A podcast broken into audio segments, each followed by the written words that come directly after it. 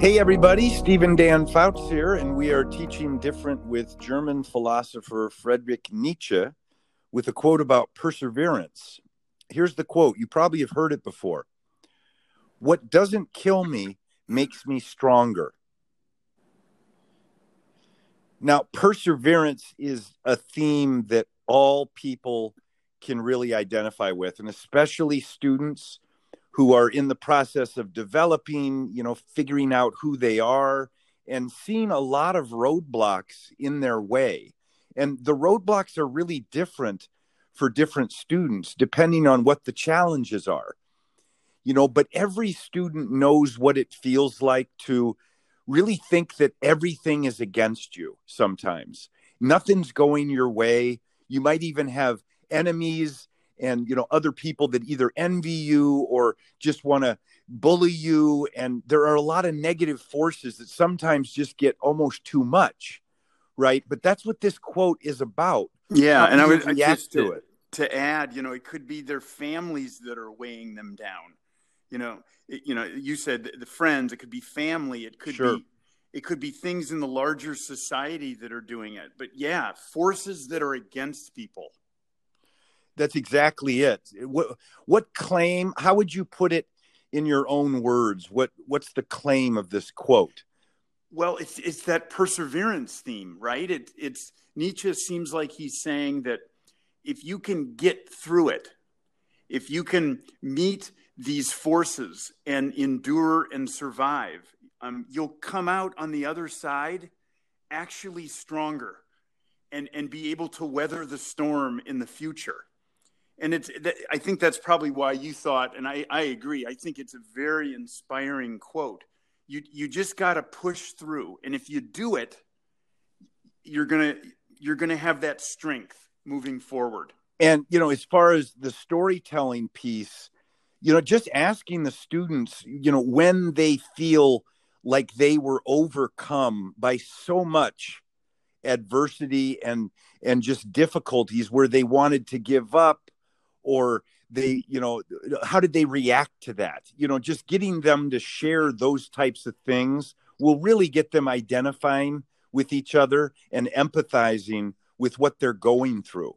Yes and then to have them reflect on those experiences and say okay did you overcome that?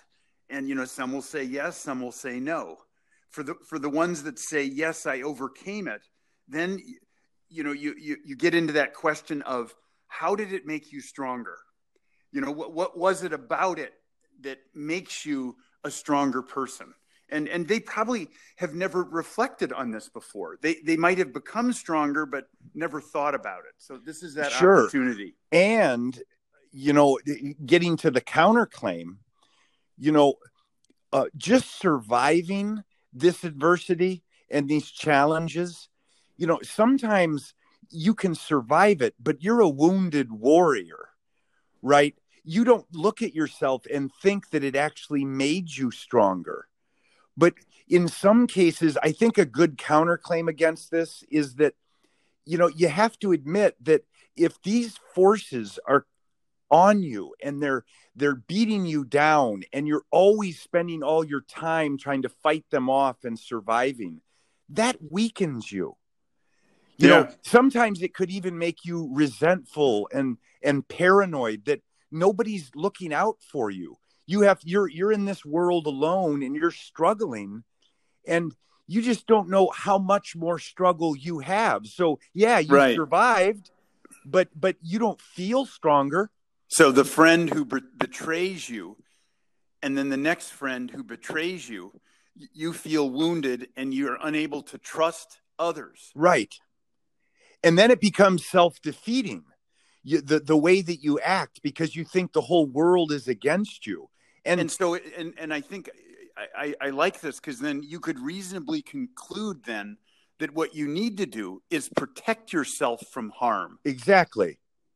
Don't take on new challenges. Right. Figure out how to avoid them because perseverance is overrated to the counterclaim. yeah. Right. You know, you, you, it'd be nice to have a life where you don't have to persevere and you can get done what you want to get done and be a good person and you don't have to struggle. Yeah, a life of comfort and safety and not taking risks. So I, I think those are, are really valid um, as far as claims and counterclaims. And as far as an essential question is concerned, here is one that you could use to wrap up the conversation and you know get the kids reflecting a bit more. Do you have to go through bad experiences to be a strong person?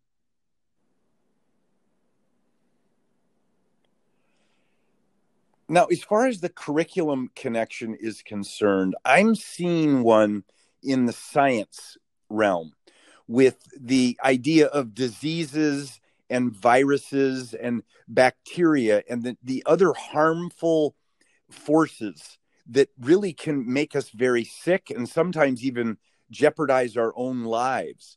There are a lot of negative forces out there in the physical world that act upon our body.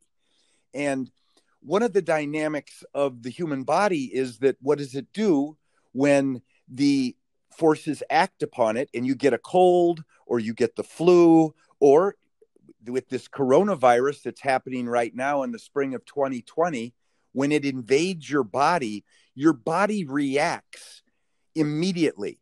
It gets a fever right? And it tries to fight against this foreign element that's trying to bring it down. And that fight that it, it puts in creates an immunity to the system and makes it harder for the negative forces to enter the body again.